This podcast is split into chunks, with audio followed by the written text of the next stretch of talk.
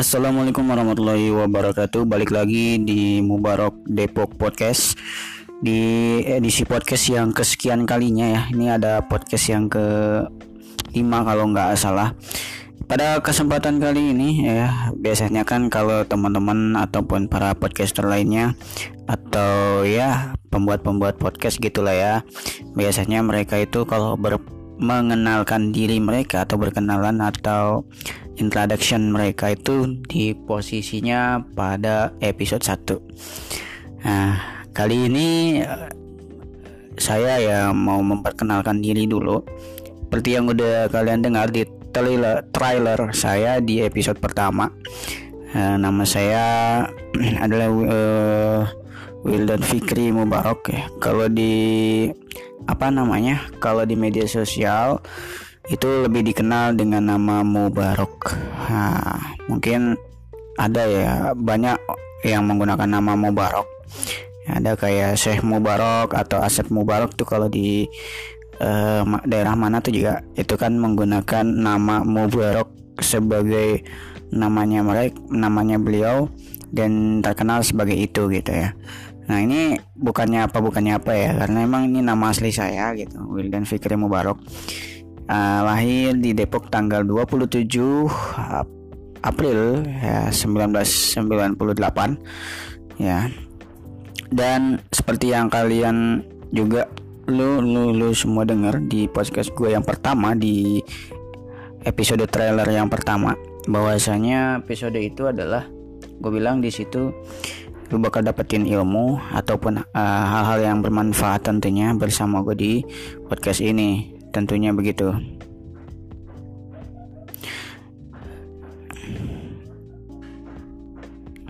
Oke teman-teman. Uh, Selain itu gue juga adalah seorang tunanetra Atau terlahir sebagai blind atau tunanetra Atau uh, menghidap uh, Apa namanya penglihatan ya pen, me, apa namanya itu peng, uh, adalah disabilitas penglihatan ya. Ya, ya mengidap uh, tidak dapat melihat sejak uh, mungkin dari sejak lahir ya. Tapi bisa dikatakan hal itu gitu.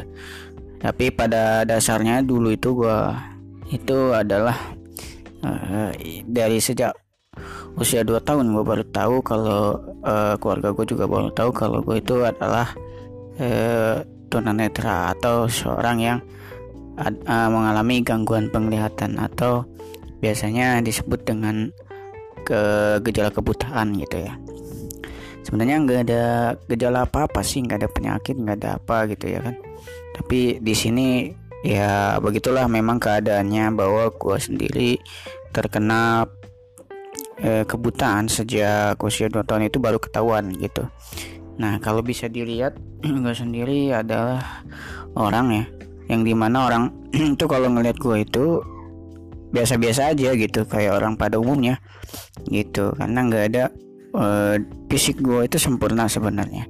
Jadi orang nggak tahu kalau misalnya gue itu adalah seseorang yang memang terkena uh, gangguan penglihatan atau disebutnya orang buta ya kalau zaman dulu. Tapi kalau sekarang itu orang lebih apa ya lebih bahasa tuh lebih diperhalus ya itu dengan keadaan disabilitas blind. Kalau dari di sana tuh blind uh, blind atau totally blind kalau yang sudah total.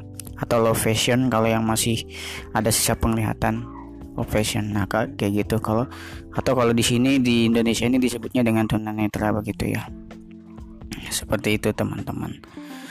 Seperti yang udah lo ketahui juga di podcast yang di trailernya itu yang di awal bahwasanya itu adalah eh, pada saat itu ya aku perkenalkan memperkenalkan diri tentang eh, apa sih yang mau gue share di podcast ini. Jadi yang mau gue share di podcast ini tuh ada berupa ilmu berupa sharing tentang vlog gue entah itu materinya apa ya yang mau gue sampaikan itu ya apa yang gue ketahui. Jadi di sini tuh berupa ya inspirasi gue itu dari teman-teman yang sering bercerita atau sering mendengarkan kisah-kisah yang mungkin ataupun men, uh, juga mendapatkan sebuah ilmu yang mungkin gak ketersalurkan gitu ya. Itu bakalan juga gue posting di podcast podcast selanjutnya begitu teman-teman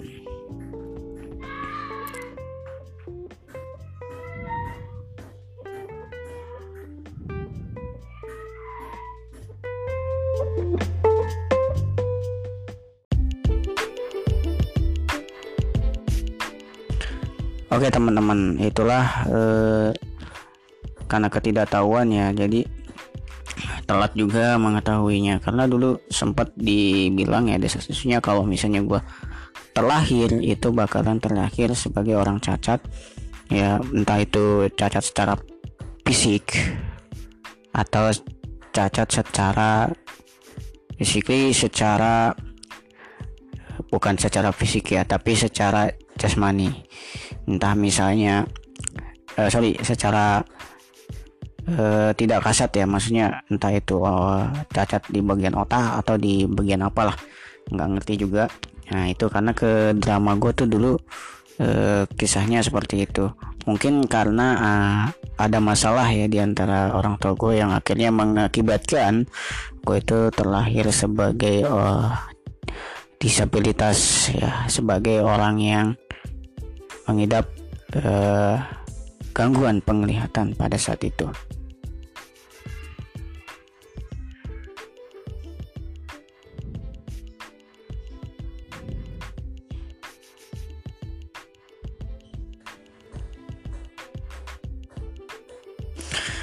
Ya teman-teman, jadi pada saat itu ya orang tua gue mencoba dong mencari entah itu dia mencari apa namanya pengobatan-pengobatan yang bisa menyembuhkan gua gitu dari hal ini gitu kan. Pada saat itu mereka mencari ke sana kemari. Ada dokter yang mengatakan cobalah datangi uh, salah satu rumah sakit ini rujukan gitu ya.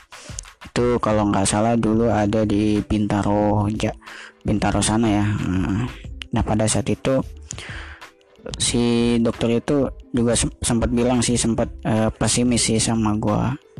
Katanya waktu itu sih uh, pas saat itu dirujuklah ke sana gitu. Awalnya mereka juga bilang ini nggak bisa lah untuk di apa namanya untuk dilakukan uh, penggantian bola mata. Kalaupun sampai ada orang yang mau mencangkokkan mata pun ini uh, udah nggak bisa lagi udah nggak ada harapan gitu.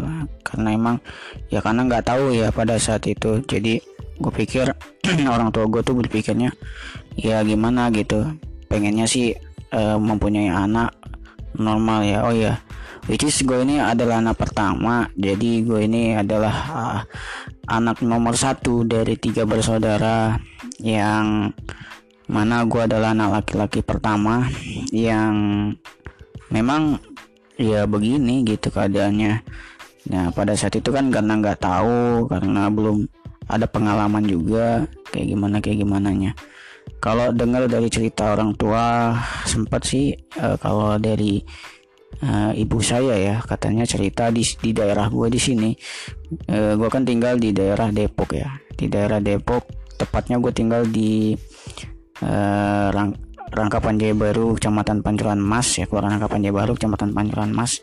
Tepatnya gue juga berada di uh, Parung Bingung ya. Bingung. Nah di sini itu di daerah gue itu ada orang uh, ibu-ibu ya, udah tua gitu. Nah orang itu tuh ya itu dia itu mengidap juga sama gangguan penglihatan uh, buta juga. Nah uh, orang yang tunanetra itu belajar ngaji sama saudara saya. Saudara dari bapak saya kalau nggak salah begitu. Nah pada saat ibu, saya menunggu bapak saya pulang dulu kan bapak saya itu kerjanya pulangnya malam ya paling sore itu sekitar jam 8 atau jam 9an kadang-kadang sih lebih seringnya pulang jam 10 atau jam jam 11 ya paling sore jam 7 lah ya maghrib nyampe rumah. Nah itu sering banget tuh ibu saya tuh nunggu di sana gitu nunggu di rumah saudara itu sambil nungguin itu kok melihat ada orang kayak gini ya. Baru pertama kali mungkin melihat karena kan dulu itu media nggak secanggih sekarang ya. Apa pun bisa terlihat apa pun bisa ya diketahui dengan layar kaca. Dulu kan informasi juga nggak terlalu banyak gitu terdapat gitu kan ya. Jadi dia baru tahu uh, ada orang kok ada orang yang kayak gini. Itu sejak saat itu gitu. Makanya mungkin karena terpikiran seperti itu berpikirnya seperti itu akhirnya uh, ya kejadian lah seperti itu. Katanya pada saat uh, usia berapa gitu itu mengalami uh, sesuatu ya di ibu saya itu juga entah kenapa gitu. Nah itu dikasih obat penguat. Nah mungkin pengaruh dari situ juga mungkin bisa jadi tapi pada saat kelahiran itu dokter bilang kalau gue itu sempurna nggak ada apa-apanya nggak ada kekurangan apa pun gitu loh sempurna gitu. Dicek iya matanya oke okay, pendengaran oke okay, kemudian ya sama normal seperti orang-orang gitu ya. Ya itulah uh, namanya manusia ya ada khilafnya juga ada salahnya juga. Nggak mungkin kan uh, manusia itu sempurna terus gitu ya. E, mendeteksi dokter pun juga atau bidan pun juga e, sebenarnya ya begitu. E, keadaannya mereka itu kan juga manusia. Jadi kadang suka salah juga mendeteksi itu semua gitu loh teman-teman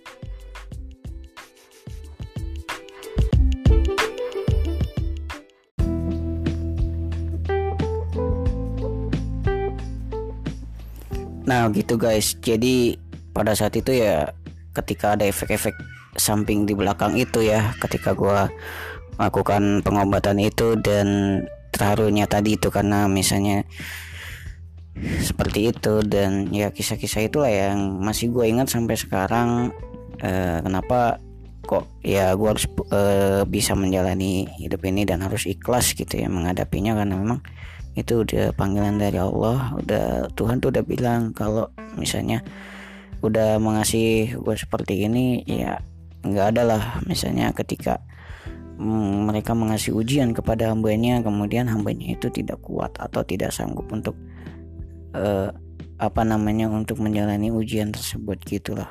So jadi intinya ya mungkin gue yang terpilih ini ya mungkin lah uh, mungkin Tuhan juga bilang sama gue kalau misalnya uh, harus gue ini bisa menjalani itu gitu. Ya mungkin ke arah lebih mendekatkan diri lah kepada Allah. Gitu. Nah masa kecil gue tuh dulu uh, hidup dengan main ya sama teman-teman. Biasalah kayak anak-anak pada umumnya. Kayak mis gue sama teman-teman gue itu dulu ya sempat main bareng sempat uh, bercanda-bercanda. Tapi ya kalau dibilang ya kalau anak-anak tunanetra itu kan e, banyak yang bilang apa yang mereka ini harus diajarkan untuk e, hidup yang lebih ya, harus keluar lah ke mana gitu. Jangan selalu mulu dalam rumah atau selalu mulu dalam lingkungan keluarga aja mainnya sama keluarga aja. Nggak nggak seperti itu. Tapi nyatanya emang gue ngedapetin hal itu dari dari sejak gue kecil gue sering dibilang antar kalau lu main sama temen lu bakal ditinggalin sama mereka lu nggak bisa pulang gitu kan. Lu nggak tahu jalan lu, lu lu harus kayak gimana gitu.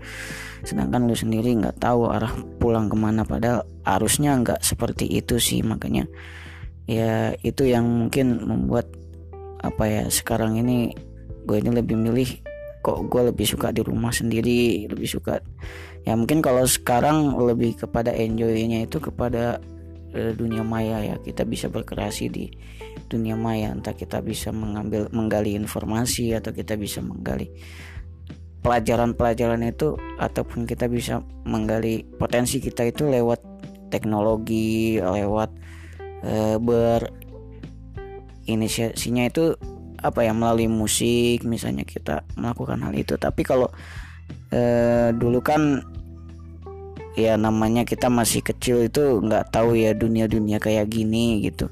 Bahkan dulu itu kan memang belum maraknya dunia teknologi gitu kan. Nah gue dulu waktu kecil tuh masih main sama masih begini. Tapi sempat ada kejadian gue tuh sempat memang ya yang namanya dibully orang atau menjadi bully orang itu apa ya itu harusnya hal-hal yang biasa tapi ya nggak nggak nggak aneh lah gitu kalaupun ada satu dua orang yang mengatakan hal seperti itu hal bullying seperti itu kemudian mungkin ya itu terjadinya satu nah, sekali dua kali ya berikut berikutnya sih enggak gitu. Walaupun ada yang bilang katanya kalau misalnya kita udah bertemannya dari kecil banget ya sampai misalkan ya ibarat kata nih dari lahir kita di situ dikenal sama mereka kemudian kita bermain sama mereka ya udah kayak gitu ya mungkin anggapan mereka itu biasalah berteman sama kita. Ya memang ada memang yang menganggap begitu.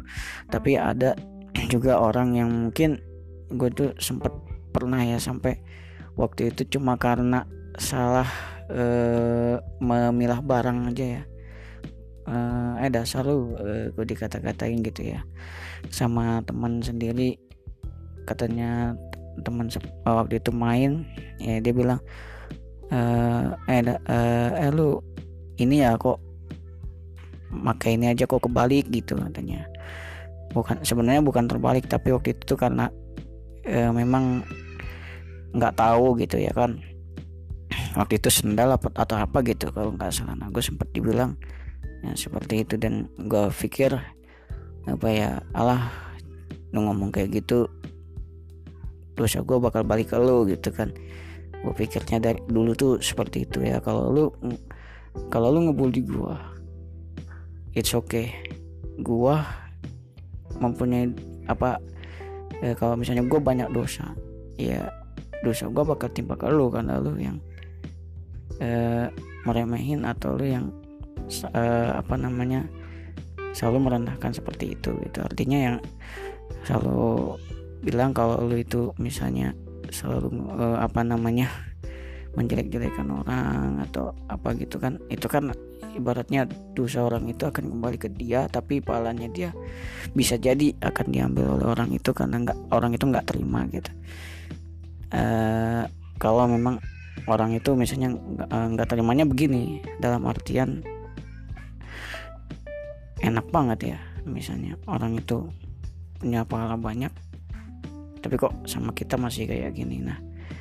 Kayak gitu nah dosanya. Tapi kita ikhlasnya dalam artian aku biarin aja ikhlasin aja kalau mereka ngomong orang itu ngomongin apa. Tapi yang enggak yang bikin kita nih jadi kuat itu ya aku pengen kalau misalnya mereka nih ada dosa mereka eh, dosa mereka eh, dosa gue itu bakal balik ke dia gitu. Kalau misalnya mereka tuh menjadikan kita atau mereka itu uh, ngomongin di belakang kita atau apa kayak gitu. Makanya gue dulu sempat kayak gitu berpikirnya. Iyalah biarin lah kayak gitu. Terus dulu konyol-konyolnya gue itu ya zaman masih kecil. Uh, karena gue waktu itu kan nggak tahu ya. Waktu itu gue nggak nggak dikasih tahu sama orang tua dan gue taunya sejak gue udah sekolah. Ya. waktu itu gue nggak tahu gue sempat bilang sama ibu gue bisa nggak ya kalau misalnya kita nih tukeran gitu tukeran posisi? Satu aja bola matanya dia kasih ke gue ya kan eh, jadi gue kan bisa merasakan juga begitu uh, sempurnanya pangeran. Itu sempat gue pernah ngomong kayak gitu. Nangis tuh ibu gue sempat ya karena karena kayak gitunya. Yang namanya keluguan anak-anak masih zaman zaman kecil ya kalau bisa dibilang tuh. Gue pernah ngutip uh, kalimatnya dari teman gue yang di podcast itu juga. Anak kecil itu kan apa ya sifatnya tuh rasa ingin tahunya itu tinggi ya. Makanya dia kalau ngelakuin sebuah kenakalan itu sebenarnya bukan karena disengaja tapi emang karena rasa penasarannya gitu ibaratnya. Eh, itu pengen tahu nih ibarat mainan ah pengen dibuka isinya apa sih gitu penasaran gitu tapi ya kalau misalnya udah mainan itu dibuka kan nggak bisa masangnya lagi nggak bisa memperbaikinya itulah itulah anak-anak gitu ya. Posisinya memang dia seperti itu. Nah gue dulu sempat berpikiran kayak gitu. Nah akhirnya sed, uh, sedih lah orang tua gue bilang kayak gitu. Seandainya pun bisa dia pun bakalan melakukan itu gitu ya untuk untuk gue nah itu uh, kejadian dramatisnya kehidupan gue nah kemudian akhirnya ya karena kita nggak tahu kita nggak dapetin informasi apa sebagainya karena dulu kan informasi sangat uh, minim ya kayak gitu. Akhirnya gue main sama teman-teman sering banget dulu uh, melihat ya karena dulu masih ada bayangan penglihatan sisa sedikit itu yang 30 cm itu yang gue bilang. Jadi sejak pemutusan dari pengobatan itu ya gue udah nggak bisa lagi dan lama-lama semakin menurun dan akhirnya cuma bisa tahu bayangan cahaya itu aja gitu dan dulu gue sempat dengar teman-teman gue uh, lewat depan rumah gue kan uh, bukan teman-teman gue sih jadi ada anak-anak yang dari daerah uh, apa dari perumahan mana uh, itu kadang lewat depan rumah gue untuk ya emang akses jalan ke sekolah itu memang dari deket rumah gue gitu. Di sini entah entah pas banget di depan rumah gue atau gang rumah gue jadi dia bisa alternatifnya ada dua jalan. Kalau misalnya dia lewat rumah gua lurus terus itu ikutin jalan mentoknya tuh depan jalan raya nyebrang itu udah uh, udah hampir mendekati sekolah SD dulu tuh. Sampai sekarang pun masih ada di situ. Nah ya pada saat itu gue mikir gimana ya? Bisa nggak ya gue kayak mereka gitu? Bisa nggak ya gue ngikutin uh, apa namanya kayak kayak mereka dulu tuh gue pengennya gini loh maksud uh, zaman zamannya gue masih usia lima tahun waktu itu ya kalau nggak salah. Gue tuh pengen punya temen gue tuh pengen pakai baju serag baju seragam sekolah gitu ya.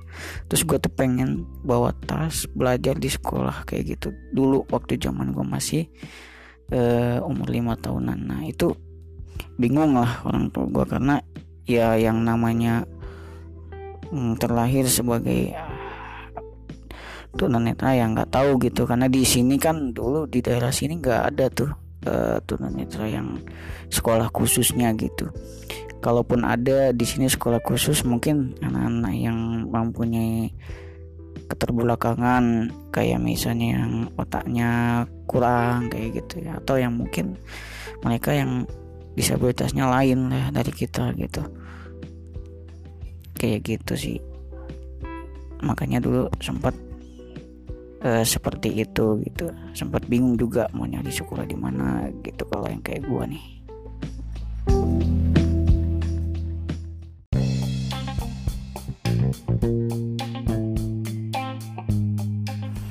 Nah di saat itulah uh, gue melakukan pengobatan-pengobatan yang cukup uh, banyak ya. Beberapa berkali-kali gitu tapi pada saat itu ya mungkin karena biaya atau apa. Pada saat itu orang tua gue ya mencari biayanya untuk pengobatan itu kan karena mahalnya. Sering orang itu mencaci atau orang itu bilang ya kan keluarga gue ya memang ada sih di antara keluarga gue yang memang dia orang-orang yang memang orang punya gitu. Dibandingin gue dan beberapa beberapa saudara gue lainnya gitu ya. Tapi uh, ada satu orang yang memang mengatakan itu uh, kenapa sih lu nggak pinjam aja sama saudara lu atau lu minta aja sama saudara lu? Kan saudara lu kan uh, orang kaya saudara lu kan begini begini begini gitu kan.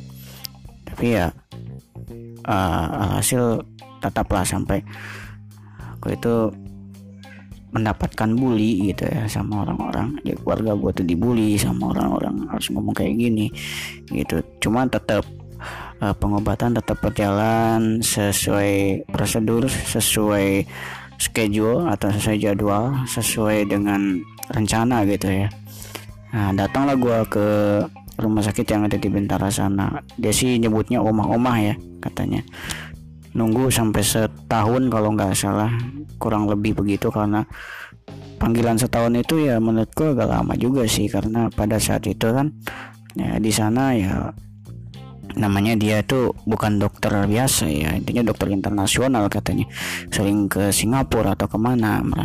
Si dokter itu ya lama datang ke Indonesia nya nah yang menjadi yang jadi terharu bahagia gue ini sama orang tua gue tuh dulu pada saat udah panggilan dokter itu datang di sana gue ikut pengobatan gue ikut uh, apa namanya bincang-bincang sama dokternya. Dan dokter bilang itu kalau gue ini adalah orang hebat orang yang pandai orang yang bisa nih di kemudian hari menjadi orang yang uh, bisa uh, apa namanya hidup lebih apa namanya lebih pintar lebih ya kayak gitu gitulah uh, katanya beliau bilang uh, si omah-omah itu bilang begitu sama saya dan keluarga saya.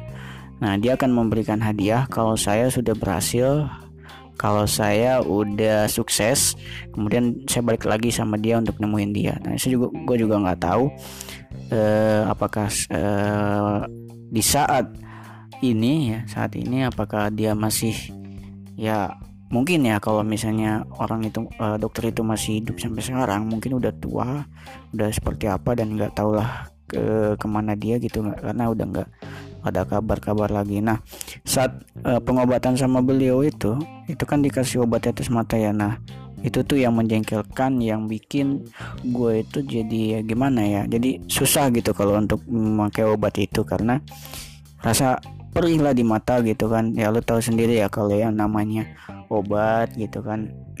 Mata gitu kan ya. Itu berasa banget sampai perihnya gitu sampai nungguin tuh kalau ibu saya itu makin saya obat mata itu nungguin kalau saya udah tidur dulu atau kalau mungkin kalau saya udah eh, nggak uh, sadar sedang uh, tidur atau misalnya lagi sedang uh, ya kepengen pakai obat gitu. Kalau lagi ini kan susah juga kadang sampai nangis-nangis gitu ya. Namanya juga waktu zaman masih kecil. Cuman waktu itu tuh sadar gue sadar nggak sadar gue itu sempet ngalamin yang namanya penglihatan gitu. Walaupun jaraknya ya paling kalau bisa dibilang itu sekitar eh, 30 sentian atau ya sekitar 30 sentian sampai eh, ya sekitar 10 sampai 40 senti lah 30 40 senti gitu itu masih sempat. Nah di situ ada perubahan. Kemudian gue ya sempat juga gitu ngalamin hal itu. Nah di situlah pada saat itu gue e, bisa melihat sekilas ya walaupun nggak terlalu jelas gitu karena jaraknya cuma e, 10 sampai 30 cm doang kayak begitu. Dan di situ gue masih berharap gue bisa sembuh nih dengan e, pengobatan itu. Tapi ya uh, ada efek lain yang namanya kan kalau pengobatan itu kan menggunakan kimia ya. Ada efek-efek lain sih bro kalau dibilang itu coy jadi efek-efeknya itu ada penyakit yang ditimbulkan dari fisik gue yang gak kuat uh, terkena dengan obat-obatan yang seperti itu. Hasilnya ya uh, setelah uh, beberapa uh, ada sekitar sekian tahu uh, sekian bulan atau beberapa bulan mengikuti treatment itu mengikuti pengobatan itu dengan menggunakan obat-obatan yang dikasih itu akhirnya karena seringnya ada penyakit-penyakit yang timbul, efek-efek yang timbul dari pengobatan itu ya dihentikanlah pengobatan itu. Nah, yang bikin terharu itu tadi yang gue bilang ya. Di sini yang bikin terharunya pada saat pemanggilan gue ke dalam itu, ya dokter itu apa ya pada saat gue masuk di sana gue diobatin kemudian dokter itu ya basa-basi lah bilang kalau gue ini begini-begini dan kalau sukses gue bakal dikasih sesuatu sama mereka dikasih dikasih hadiah gitu.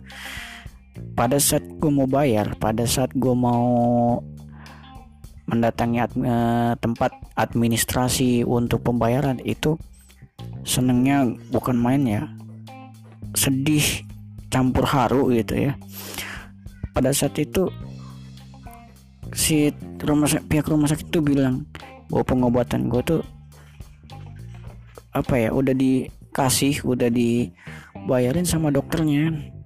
Gimana nggak terlalu gitu ya. Sampai dokternya itu sudah ngebayarin gue rumah sakitnya itu yang seharusnya uh, orang tua gue sebagai keluarga gue juga yang harusnya menanggung itu. Tapi udah di alhamdulillahnya bersyukurnya banget. Itu udah dikasih jalannya. Ya nggak tahu kenapa dikasih lah sama Allah bahwa lewat dokter itu gue sempat bisa mm, merasakan uh, penglihatan walaupun cuman sebentar kayak gitu. Uh, terus kenapa gue nggak bisa uh, melihat secara sempurna uh, sempurna? Walaupun hanya misalnya deteknya adalah misalnya low vision atau apa gitu ya. Karena memang udah kena ke bagian saraf cuy. Jadi sarafnya itu kalau orang-orang itu putih ya putih gue ini hitam ya katanya. Jadi sudah pucat lah istilahnya kalau dilihat itu. Nah seperti itu. Makanya ya sekarang gue ini seperti ini. Akhirnya terlahirlah sebagai gue sebagai tunanetra. Nah di situlah eh, rasanya sedihnya gitu kan. Uh, ya walaupun nggak terlalu menurut gue ya nggak terlalu sedih-sedih banget karena memang ya memang udah takdir gitu mau diapakan gitu kan. Yang namanya takdir dari dari yang maha kuasa dari Allah subhanahu wa taala kan enggak ya kita harus bisa terima. Ada takdir yang memang takdir itu bisa diubah ada takdir yang memang takdir itu memang ditujukan untuk kita dan nggak bisa dirubah lagi gitu. Nah itu ada. Nah kalau takdir takdir yang bisa dirubah ini kan contohnya kayak kita ini orang miskin kita ini orang susah kita ini orang yang nggak nggak bisa gitu ya nggak bisa mendapatkan apa-apa gitu. Takdir ya. Itu bisa dikatakan takdir kita ini orang miskin atau kita ini orang apa gitu. Itu itu bisa dikatakan takdir. Tapi takdir itu itu bisa dirubah. Kita ini orang bodoh. Bodoh itu bukan takdir sebenarnya. Walaupun ya takdir kita ini seperti ini. Tapi ya kalau misalnya itu kita bisa mengubahnya. Artinya kita bisa mengubah itu semua menjadi eh, apa ya menjadi lebih baik lagi. Nah itu takdir yang bisa dirubah. Tapi ada takdir yang nggak bisa dirubah karena memang itu udah kehendak kehendaknya yang memang udah digariskannya seperti itu. Ya seperti kehidupan gue ini yang enggak ya terakhir seperti ini yang nggak bisa diubah ya mungkin kalau banyak teman-teman tunanetra di sana yang mungkin mereka yang terlahirnya itu awalnya nggak tunanetra tapi karena suatu hal entah itu penyakit entah itu kecelakaan dan sebagainya itu memang ada ya. Bahkan dulu temen gue tuh sempat ada yang sampai mereka itu sekolah sudah SD kelas 2 atau kelas berapa gitu. Oh gue lupa juga bawa ke mana-mana itu bawa sepeda gitu ya. Entah kejadiannya kayak apa. Uh, ini orang ini cowok juga gitu ya. Pada saat itu uh, dia tuh dulunya adik kelas gua. Tapi usianya uh, usianya hampir setara lah sama gua. Beda satu tahun lah sama gua. Nah pada saat itu apa ya orang itu ya uh, pas dia udah kelas udah SD sekolah SD ke mana-mana sendiri terus tiba-tiba nggak uh, tahu kejadiannya seperti apa. Akhirnya terjadilah dia uh, sebagai tunanetra dan lama-lama ya gitu. Itu dan awalnya dia itu jadi apa ya dulu tuh dia itu di bawah gua. Terus karena dia itu orangnya jenius ya nggak dibilang jenius juga nggak terlalu tapi pintar juga iya gitu kalau dikatakan pintar ya tapi terlalu jenius pun juga enggak gitu ya. Nah tapi ya standar pada anak-anak umum lainnya gitu ya. Bahkan kalau dikatakan dia itu bisa bisa bisa tingkatnya lebih lebih tinggi sedikit lah dibandingin anak-anak umum gitu ya. Itu akhirnya lompat kelas dan satu kelas sama gua. Pada saat itu satu angkatan sama gua. Yang tadinya dia tuh di bawah gua. Ya gitu. Dan ada juga yang memang tunanetra yang kejadiannya karena dia penyakit ya. Ya seperti itu. Ada juga yang karena eh, seperti itu. Nah, kalau gue sendiri ya karena eh, awalnya mungkin dari pengaruh itu semua yang faktor-faktor yang tadi gue bilang. Kalau gue itu entah dari orang tua gue ada suatu penyakit ada suatu sesuatu penyakit yang menyebabkan gue ini terlahir seperti ini. Dan juga mungkin karena keterpikiran tentang hal yang tadi gue bilang bahwa di sini ada seorang tunanetra yang mungkin itu baru ditemuin sama uh, sama ibu gua gitu di situ. Di situlah kejadiannya teman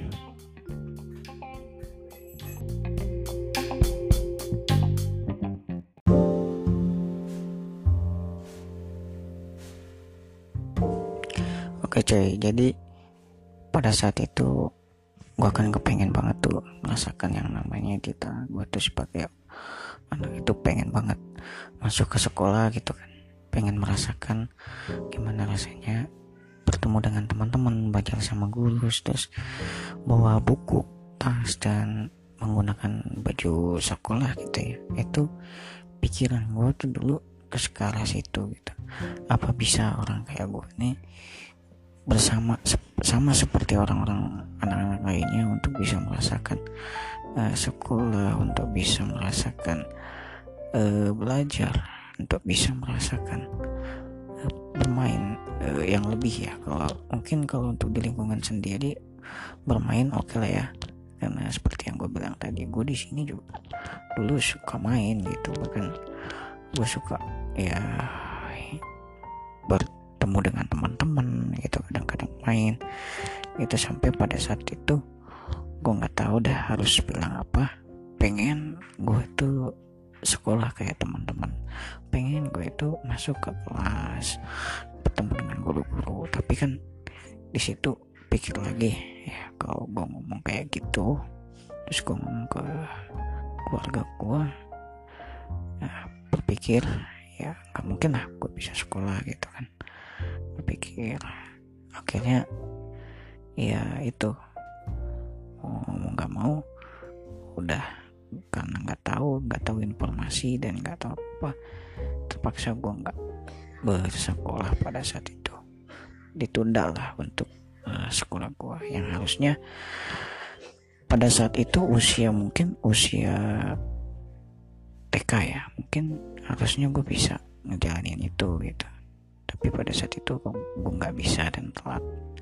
Gue nggak dapet informasi apa apa dan orang tua gue juga nggak tahu apa apa karena dulu kan zaman apalagi ya kalau orang tua sih sampai sekarang ya perihal teknologi pun nggak ada yang mengerti gaptek lah istilahnya.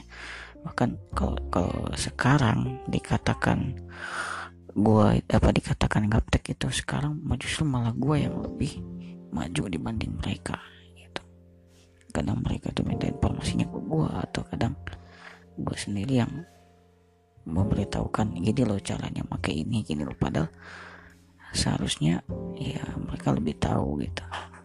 Kayak misalnya uh, YouTube sendiri kan uh, misalnya di YouTube itu gue sering banget nemuin aplikasi-aplikasi buat editor video. Nah ya seperti itu. Cuman beberapa di antaranya itu nggak nggak akses sama uh, mesin pembaca ya kalau misalnya lo nggak tahu ya kalau teman itu menggunakan handphone itu menggunakan mesin pembaca atau namanya pembaca layar. Nah itu yang me, apa namanya yang menginformasikan suara yang mengut, apa namanya menginformasikan uh, tulisan tulisan atau keadaan-keadaan yang ada di di layar handphone tersebut ada sebagian yang bisa ada sebagian yang enggak.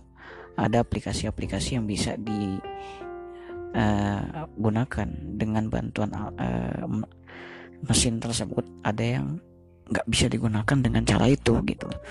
Nggak akses lah intinya untuk ke arah situ. Nah, itu pun mereka nggak tahu dan gue lebih tahu itu. Tapi ya karena ketidakbisaan pembaca layarnya untuk melakukan itu ya gue nggak pernah pakai aplikasi itu dan mereka pun nanya apa gue tahu aplikasi ini apa gue tahu aplikasi itu dan gue jawab ya gue tahu aplikasi itu. Dan gue sendiri bilang ya kalau gue bisa dalam hati gue gue bilang kalau gue bisa pakai dan gue bisa menggunakan mungkin gue udah lebih dulu pakai dan udah lebih dulu tahu gitu ya caranya dan bagaimana sayangnya karena gue karena itu aplikasinya nggak terlalu akses gue dan gue nggak bisa.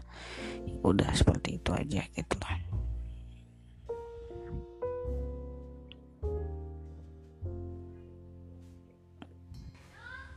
Nah pada saat itu cuy eh, jadi gue bilang ya kalau misalnya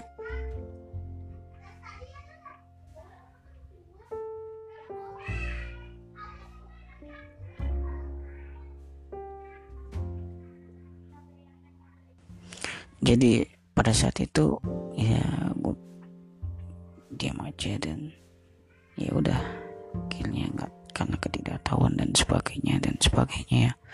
Di situ gue ya udahlah itu emang keadaan gue seperti itu gitu. Pada saat itu ya kalau sekarang sih udah lain cerita gitu kan. Nah di saat itu bertemulah uh, ibu gue sama temennya yang kebetulan kepala sekolah di salah satu so, uh, lembaga yang ada di uh, salah satu sekolah gitu. Yang di mana itu adalah pertemuan yang memang baik ya. Pada saat itu si orang si guru itu uh, ya menceritakan hal-hal yang satu hal yang memang aku bisa lakuin nih. Bahwasanya ada gitu. Salah satu temannya dia yang bekerja atau menjadi kepala sekolah di salah satu sekolah yang memang membimbing anak-anak seperti gua.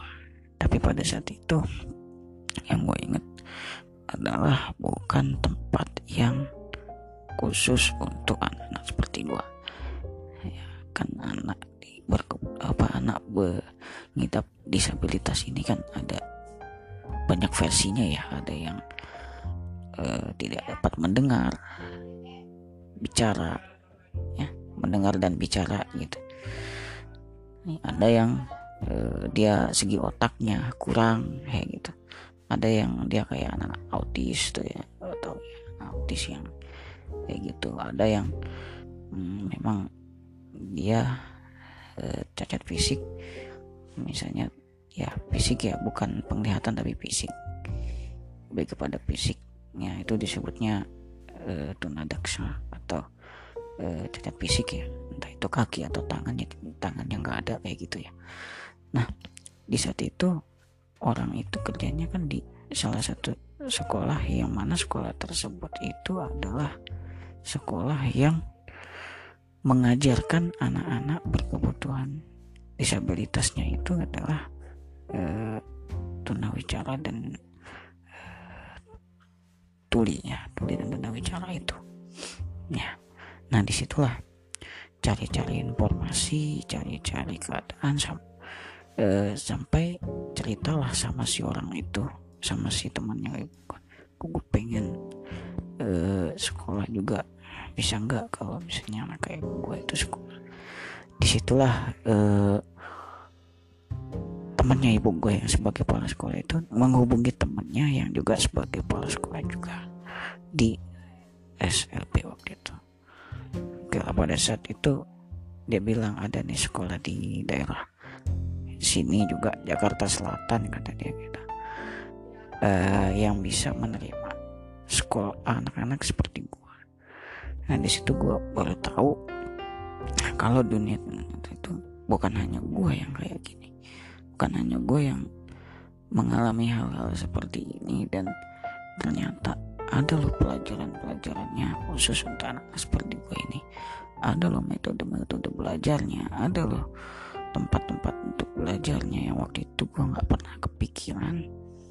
Eh, bukan nggak pernah kepikiran ya gue gue nggak pernah tahu karena masih zaman anak di mana anak-anak itu gue nggak tahu seperti apa dan gue nggak tahu mindsetnya seperti apa e, bermain sama teman-teman dan ternyata banyak siswanya. Dan pada saat gue masuk ke dan pada saat itu diinformasikan oke okay lah pas beberapa minggu kemudian gue ke sana kan. Untuk survei pertamanya ya untuk survei aja. Kita datang ke sana.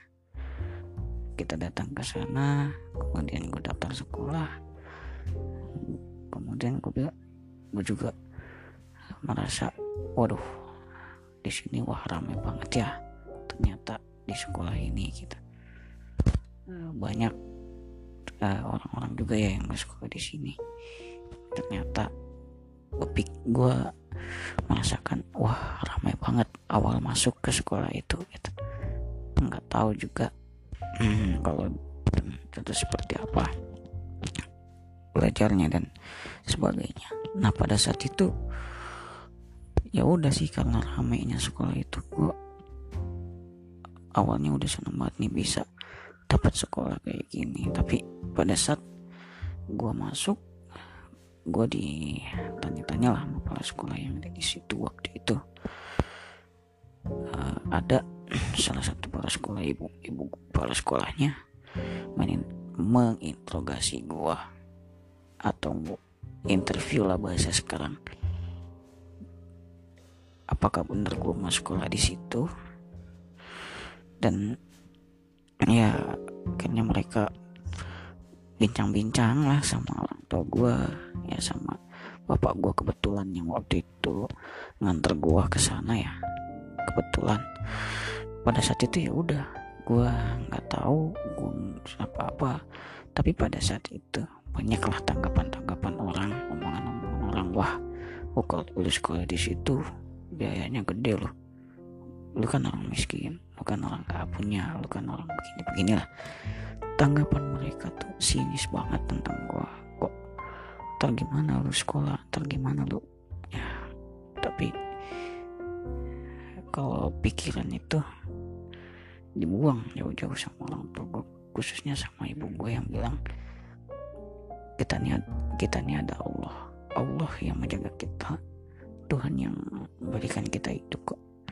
Dia yang menjaga kita dia yang memberikan kita rezeki. Kalaupun nggak sampai apa apa iya kita nggak dibantu? Kita ini cuma makhluk gitu.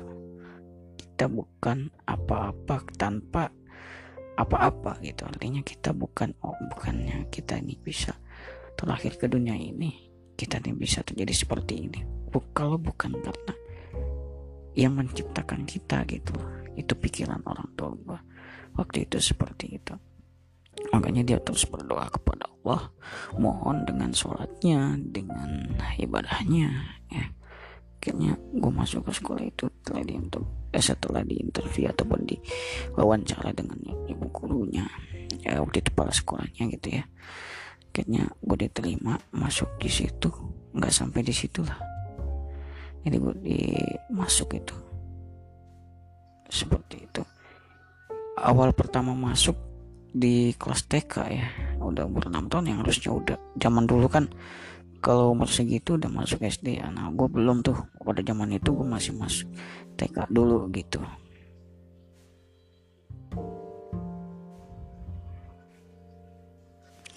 Nah di saat gue masuk ke TK itu ada seorang guru yang bilang gini kok ada anak anak yang uh, normal ya. Dia, kan kalau orang dulu tuh nyebutnya tunanetra dan orang normal ya. Padahal bukan begitu sih seharusnya penyebutannya. Kalau orang tunanetra ya tunanetra orang normal itu ya orang awas itu ya sebutannya orang awas kalau di tunanetra tapi nyebutnya dulu tuh ibu um, ibu tuh bilangnya orang normal. Kok orang normal ya? Dimasukin ke tempat sekolah yang seperti ini gitu katanya dari penglihatannya ya, seperti yang gue bilang di awal sih gue ini adalah orang yang nggak kelihatan segit dari fisiknya tuh nggak kelihatan. Gitu kalau gue ini mengidap seperti itu ya kayak misalnya lo ngeliat aja gini deh. Ada misalnya teman-teman uh, yang mengidap disabilitas tunar tunarungu ya nyebutnya atau disebutnya juga dengan tuli dan tunawicara gitu ya mereka itu kan nggak disebut seperti apa nggak terlihat ya. Tapi ketika mereka sudah berbicara di depan kita baru itu terlihat baru itu uh, terdengar sama kita dan ketahuan kalau mereka tuh mengidap itu. Karena pernah kejadian juga sama saudara gua. Waktu itu jemput apa uh, dia jemput gue di sekolah. Pada saat itu nyari gue nyari gue kan di sekolah. Nah, pada saat itu dia nggak tahu. Padahal pada saat itu ada acara. Waktu itu tuh kalau nggak salah ada OSN ya kalau nggak salah waktu itu. Gue waktu itu ikut catur ya kalau nggak salah. Nah, banyak teman-teman dari teman-teman yang eh, disabilitasnya tunarungu di situ ya atau tuli dan tunawicara gitu ya. Nah teman-teman uh, saudara gue itu melihat orangnya cakep, cakep dikiranya tuh kan normal gitu ya.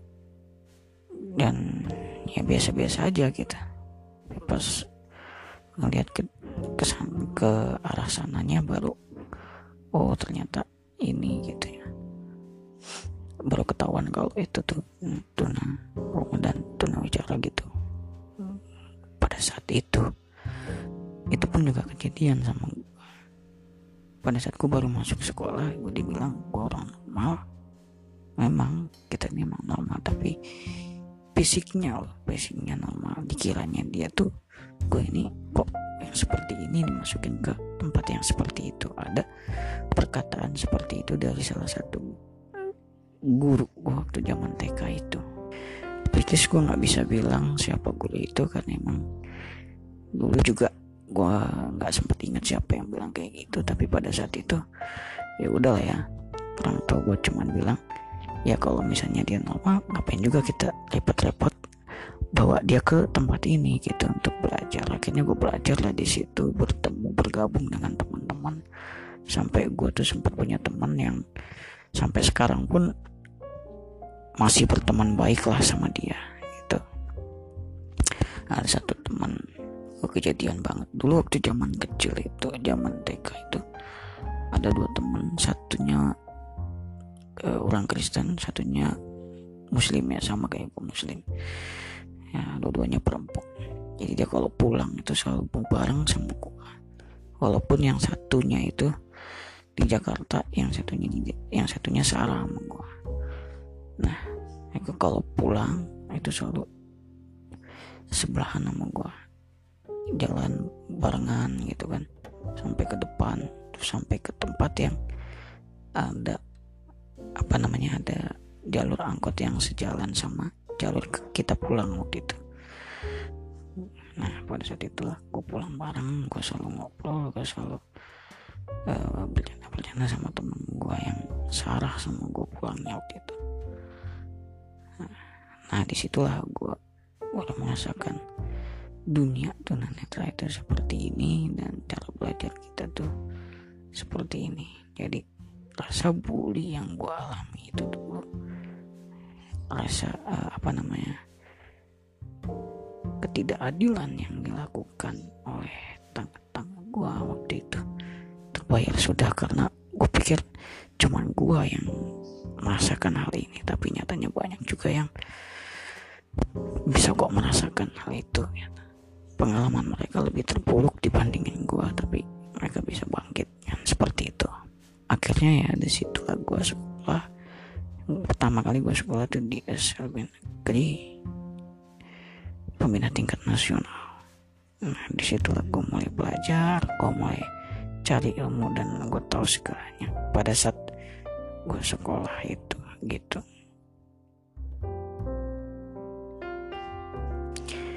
gue tahu teknologi itu gue pas kelas 2 atau kelas 3 SD pada saat itu gue mendengar ada seorang guru yang menggunakan handphone tapi handphone itu bisa bicara. Pada saat itu gue nggak tahu bahasanya uh, menggunakan sistem apa tapi yang gue tahu itu dia pakai bahasa Inggris kayak gitu. Dia pakai bahasa Inggris dan saat itu gue nggak tahu kalau itu adalah uh, handphone yang bisa digunakan oleh teman-teman seperti gua yang mengidap penglihatan untuk menggunakan handphone yang dia dibacain sama software handphone tersebut gitu. Gua nggak tahu dan nggak pernah tahu sebelumnya gitu. Ya karena waktu itu belum ada tuh pelajaran teknologi pada zaman itu. Di sekolah gue ya udah kayaknya seperti itu aja. Di saat itulah gue dulu ya mencoba untuk belajar terus di sekolah dan gue mengenal itu. Dan akhirnya pada kelas 3, uh, 2 gue mendengar kok ceramah itu enak ya. Inilah uh, awal mulanya kenapa gue pengen banget akhirnya gue pengen banget itu dulu bikin channel YouTube.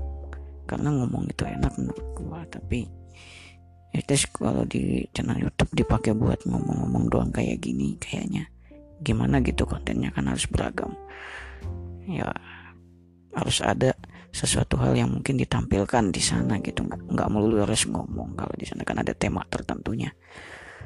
Di YouTube itu ya ada satu hal yang harus kita bagikan ke, ke audiens gitu kalau di podcast gini kan kita ngomong bebas saja ngalir apa adanya sesuai ini pun juga boleh. Tapi kalau di sana kan di YouTube itu kan visual juga tampil audio juga tampil. Jadi visual audio harus main. Tapi kalau di sini kan cuma audio aja.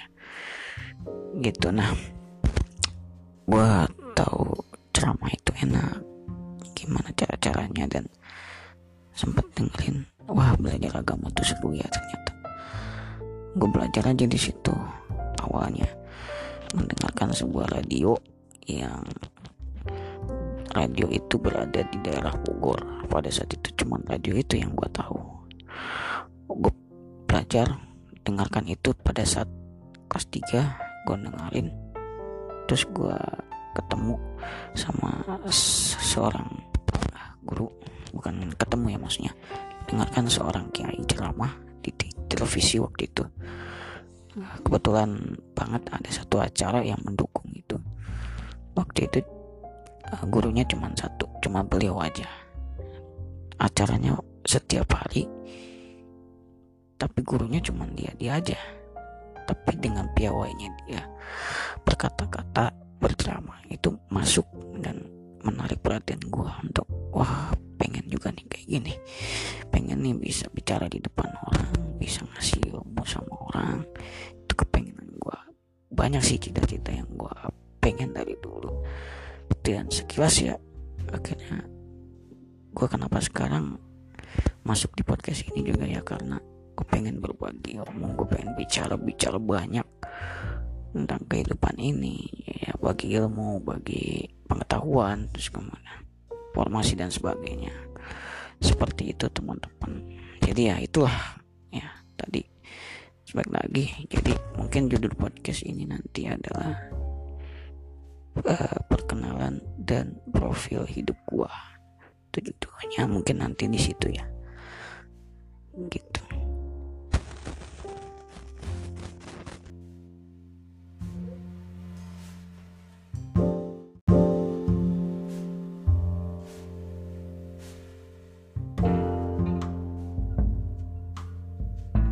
Oke sob mungkin ini bakalan menjadi segmen terakhir ya di episode kali ini. Ya oke teman-teman jadi tadi kan gue bilang kalau gue itu baru tahu pembelajaran gue baru tahu tentang teknologi itu di sekolah SD dulu ya. Bahkan dulu gue itu apa ya uh, mengetahui kalau bicara ataupun berceramah itu enak ya melalui sebuah radio yang dulu gue pernah ceritain nah itu sampai sekarang pun masih gue dengerin tuh kadang-kadang radio itu gitu. Emang isinya tuh dia tentang ceramah-ceramah gitu dan ya di situlah gue akhirnya sekolah di SLB itu dari TK SD dan pada saat kelas 2 gue baru tahu ada guru yang pakai handphone seperti itu bisa dibacain teksnya ataupun segalanya yang ada di layar itu dibacain sama dia sama software ya gitu maksud gue nah di situ gue baru tahu. Nah makanya sampai sekarang gue terus menerus untuk belajar ya belajarnya untuk apa? Untuk berbicara untuk cari-cari materi atau untuk ilmu gue pakai di kehidupan gue dan gue bisa sharing sama kalian semua terus di podcast ini dan mungkin tujuan gue tuh buat podcast ini ya agar bisa mendapatkan hal yang enak yang lebih gitu. Oh gue ini bisa berbagi gue ini bisa uh, saling menginfo apa namanya saling support lah untuk kehidupan gue selanjutnya untuk cerita-cerita gue yang bisa gue bagikan entah apa yang gue ketahui ataupun mungkin entah apa yang eh, gue ingin katakan di dalam podcast gue nah which di sekolah gue ya gue tuh orangnya standar-standar aja sih ya.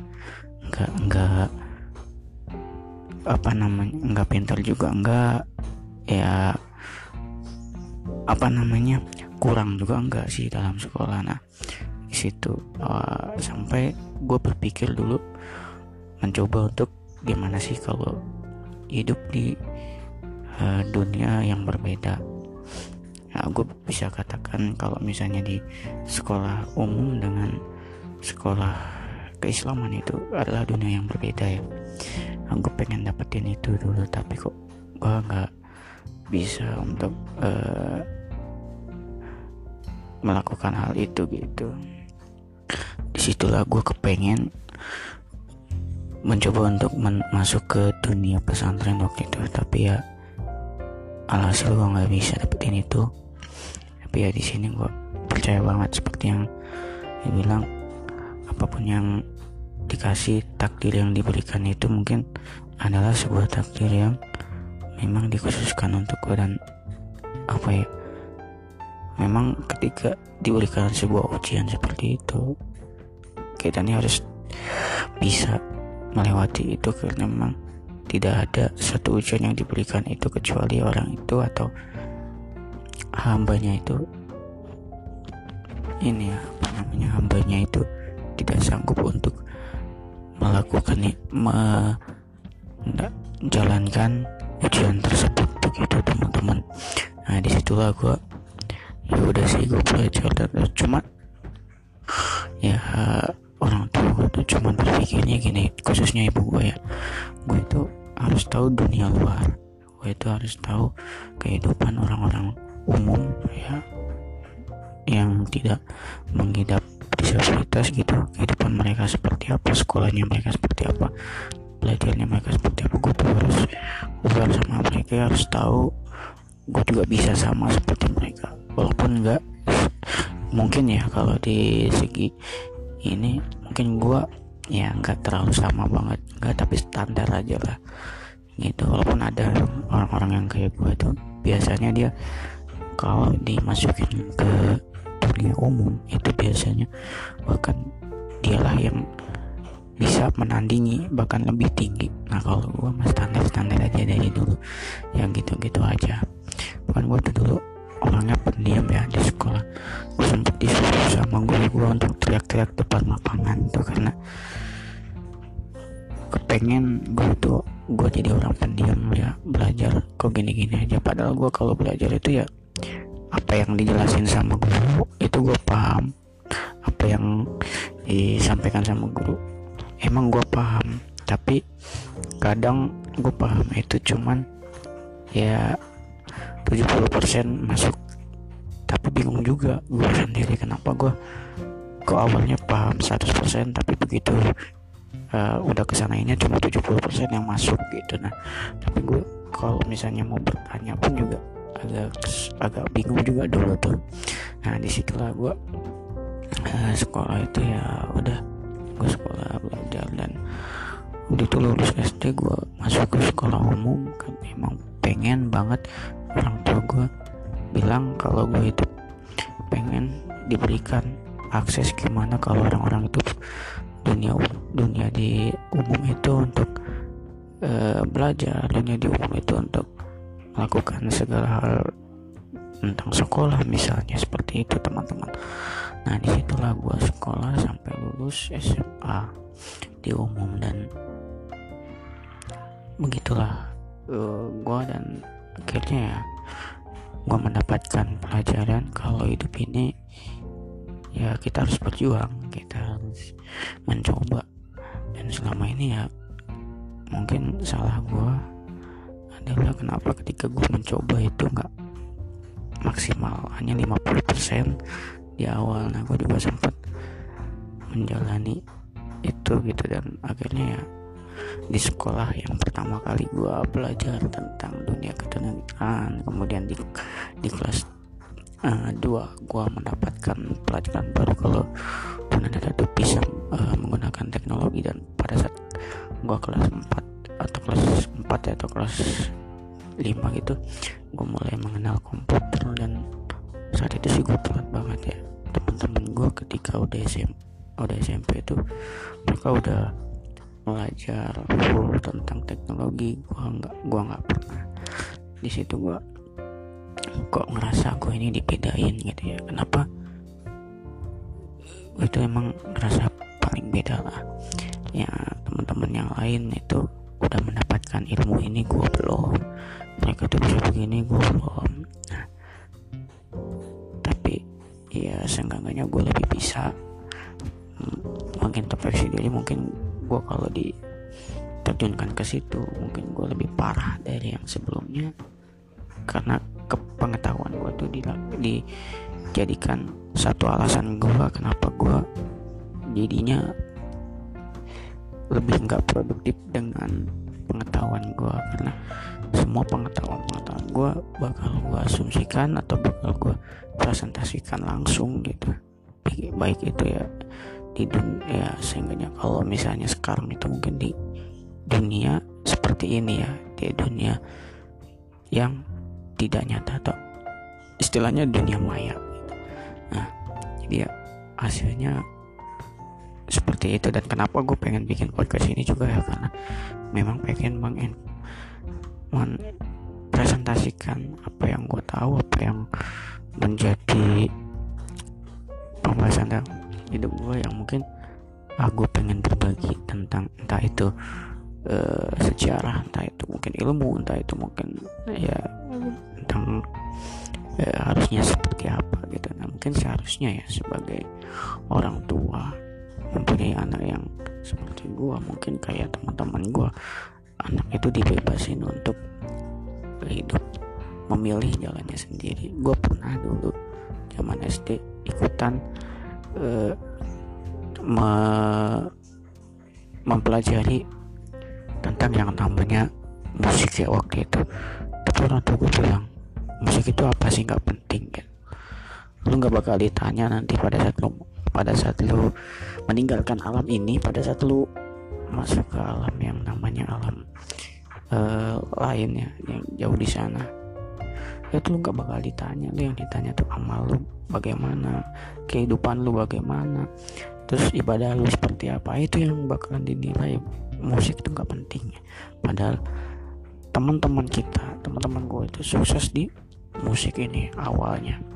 Yang gue tahu begitu terus kemudian gue belajar tentang teknologi gue juga sempat dibilang ngapain sih uh, apa terus menerus di depan di depan handphone di depan komputer lu? Ya jawaban apa perkataannya sama. Lu gak bakalan ditanya kok tentang itu lu gak bakalan dapet kok tentang itu nanti dia atau apa lu. Ditanya lu Facebook lu uh, friends lu berapa uh, Instagram lu follow lu berapa terus uh, YouTube lu subscribernya berapa penghasilan lu berapa dan bagaimana nggak nggak akan ditanya. Walaupun itu ya kalau misalnya gue dapetin itu dari internet misalnya gue dapetin penghasilan dari internet ya itu sebagai sampingan aja lah. Kan yang namanya kerja itu kan harus cari yang halal. Nah itu kan kan kok gue bilang itu adalah sesuatu yang halal ya gue kerja sendiri. Terus gue kalau bisa menginspirasi orang dan gue bisa memberikan sesuatu yang terbaik sampai sukses itu dan itu menurut gue ya jadi sesuatu yang halal juga buat gue dan kalau gue dapet penghasilan dari situ ya kenapa enggak gitu kan. Ya akhirnya itulah. Terus gue tertarik di dunia maya dan gue ikutan main. Dulu awalnya gue uh, main Facebook. Facebook itu gue dibilangnya katanya uh, gue bakalan nanti ketemu dengan orang-orang yang begini orang-orang yang begitu. Yang pada akhirnya nanti lu tuh bakal hilang gitu katanya jadi tuh katanya kalau di Facebook itu ya emang banyak sih informasi-informasi dulu katanya karena Facebook orang jadi hilang karena pertemanan di Facebook. Ketika bertemu orang bisa seperti ini bisa seperti itu bisa terkena hipnotis dan lain sebagainya. Tapi kan itu mereka yang mengikuti tren-trennya yang ada di Facebook itu. Sedangkan gue kan Facebook itu cuman istilahnya e, pengenalan sesaat pelarian sesaat. Artinya gue cuman pengen dapetin itu di sosial media gue pengen pelajarin itu doang. Teman-teman gue banyak yang pakai gue cuma pengen ikutin tren mereka tapi gue nggak ngikutin tren Facebook. Yang artinya harus begini harus begitu dan dengan Facebook ini berkenalan terus gue bisa jalan ke mana dengan orang-orang kan nggak mungkin juga. Dengan kondisi gue yang kayak gini gue bertemu dengan orang umum yang perilakunya itu menyimpang atau apa tapi enggak dan dan nggak seperti itu gitu loh terus jadi ya gue eh, merasa gimana ya? Jadi setiap gue buka Facebook handphone gue disita setiap gue buka internet tuh handphone gue diambil gitu ya sama orang tua gue dulu ya udahlah. Sampai gue tuh mengenal yang namanya dunia uh, internet itu sejak gue kelas 3 SMP waktu itu. Gue baru buka-buka. Di di akhir gue kelas 2 itu gue baru buka-buka YouTube. Ternyata YouTube tuh begini dan gue bikin-bikin akun lah di situ. Ya, tapi gue nggak tahu. Waktu itu tahun 2012 akhir ya 2013 kalau nggak salah gue bikin email. Karena ada tugas sekolah gue gue dulu bikin bikin email. Bikinnya bukan dari email tapi dari dari YouTube itu. Jadi gue bikin akun YouTube dulu. Dan setelah gue bikin akun YouTube ya di situlah gue tahu dan gue denger dengar tentang YouTube gue ya, lihat-lihat tentang eh, kok banyak ya ternyata eh, video-video dari YouTube itu kok begini begini. Tentang pelajaran tentang apa. Gue pikir YouTube itu adalah suatu media yang isinya itu resmi resmi dari mereka. Itu gue pikir dulu begitu ya. Resmi dari mereka dan mereka itu buat video itu memang khusus ditayangin di platform mereka dan itu yang gue tahu.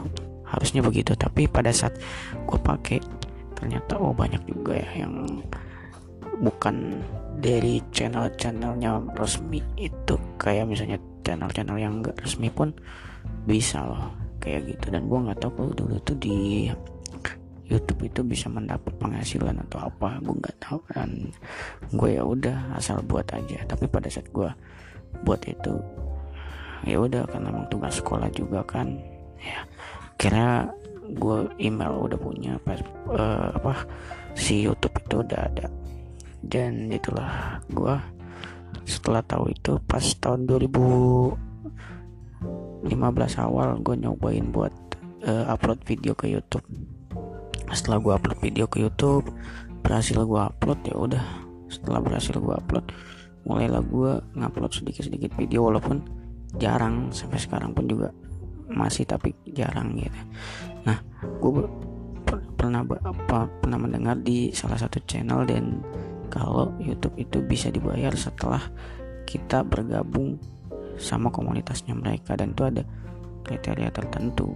Dan ya udah akhirnya gue mencoba itu dan gue nggak pernah dapet uh, subscriber yang banyak penonton yang banyak karena emang butuh butuh itu untuk mendapatkan pekerjaan yang layak di YouTube penghasilan yang layak maksud gue bukan penghasilan yang layak. Nah makanya kenapa gue sekarang uh, juga seperti itu. Dan kalau di YouTube sendiri kan itu pakai video ya sedangkan gue ya udahlah ya Nah, kalau di sini kan kita ngomong-ngomong aja gitu.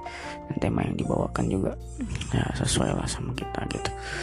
Nah, seperti itu. Dan setelah gue belajar komputer di dulu itu gue cuman tahunya nulis gue cuman tahunya bikin-bikin dokumen tapi gue nggak tahu tuh kalau misalnya kayak dulu YouTube itu ada di komputer dan pada saat tahun 2015 itulah mulai gue tahu YouTube ada di internet dan bisa diakses melalui komputer dan kita bisa ngupload lo lewat komputer ternyata.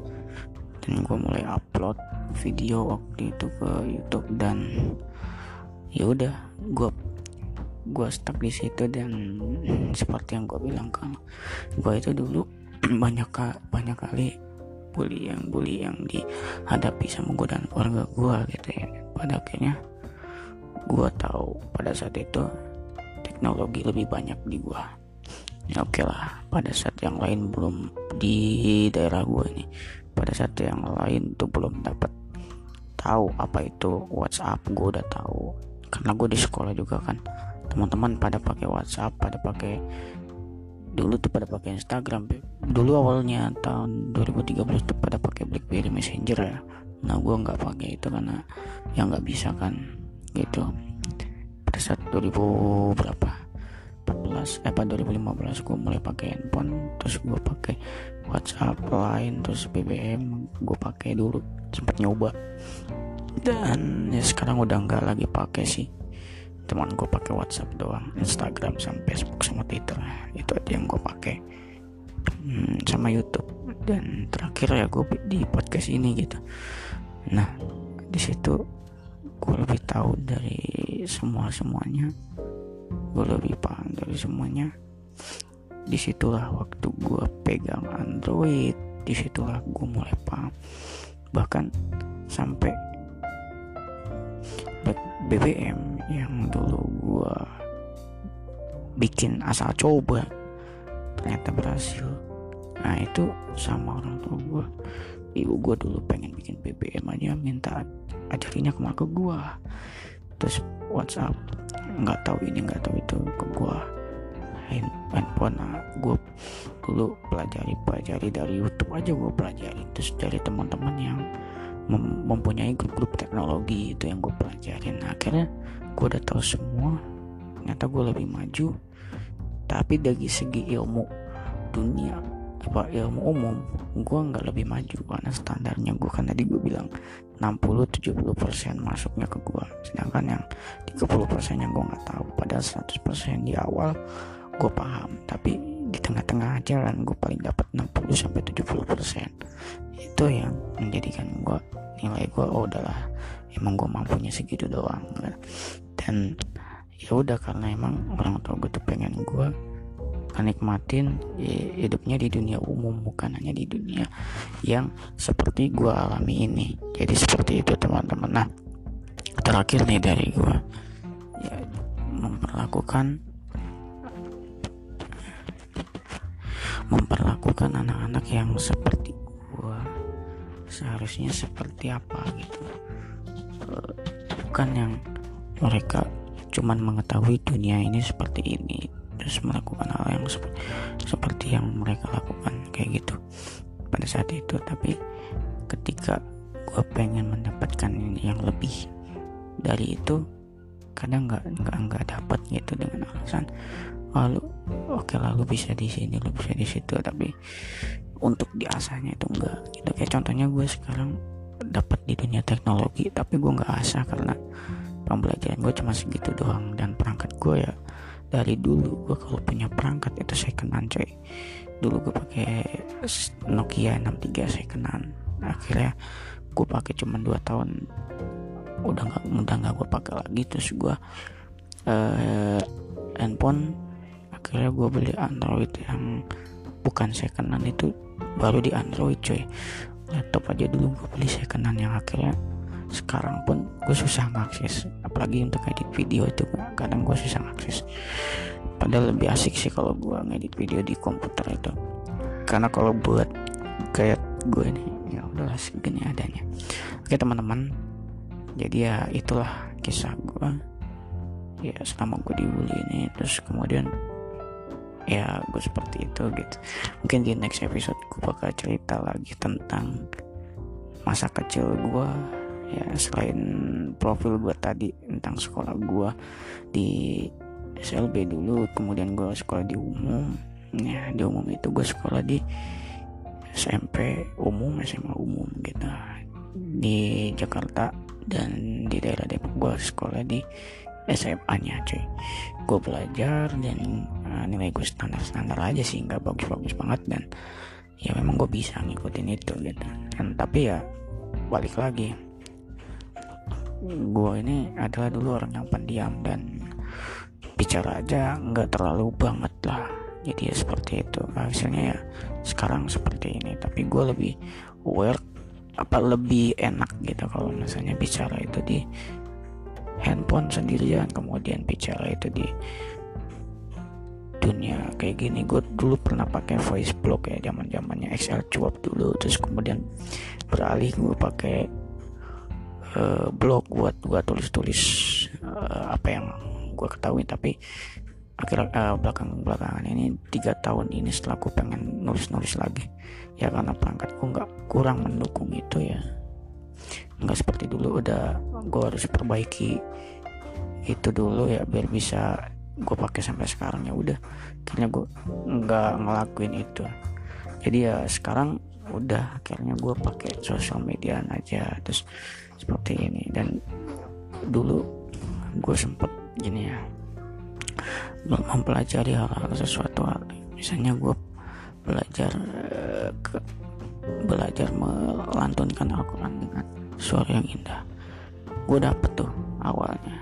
Tapi begitu gue udah setengah jalan itu diputus lagi sama orang gue bilang oh gue mau belajar ke sana gue harus diantar ke sana gue ke sana sendiri nggak boleh tapi gue diantar ke sana enggak gitu kan. Ya akhirnya sampai sekarang kan enggak lagi dan gue nggak ngedapetin itu. Padahal ya mereka tuh cuma bilang apa ya potensi lu tuh di mana gitu? Padahal potensi gue ya di situ gitu.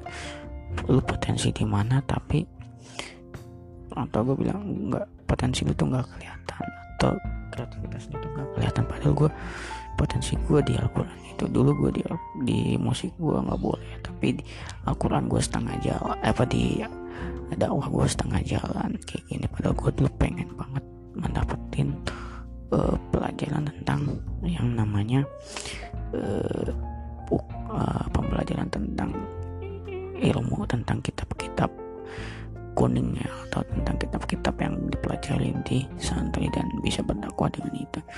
Akhirnya sekarang ya ada seperti ini ya udah. Gue jalanin hidup ini terus gue ikhlasin dulu bercoba untuk uh, terus pelan-pelan belajar walaupun gak sepenuhnya bisa. Dan ya mungkin kalau misalnya sekarang gue berbagi entah itu di YouTube entah itu di podcast ya mungkin sebagiannya itu yang gue tahu. Nah di next episode gue bakal ceritain tentang mungkin tentang kehidupan masa kecil gue seperti apa selain gue sekolah tadi. Dan uh, ya sekian aja dari gue terima kasih yang udah mendengarkan sampai selesai. Dan salam dari orang Depok.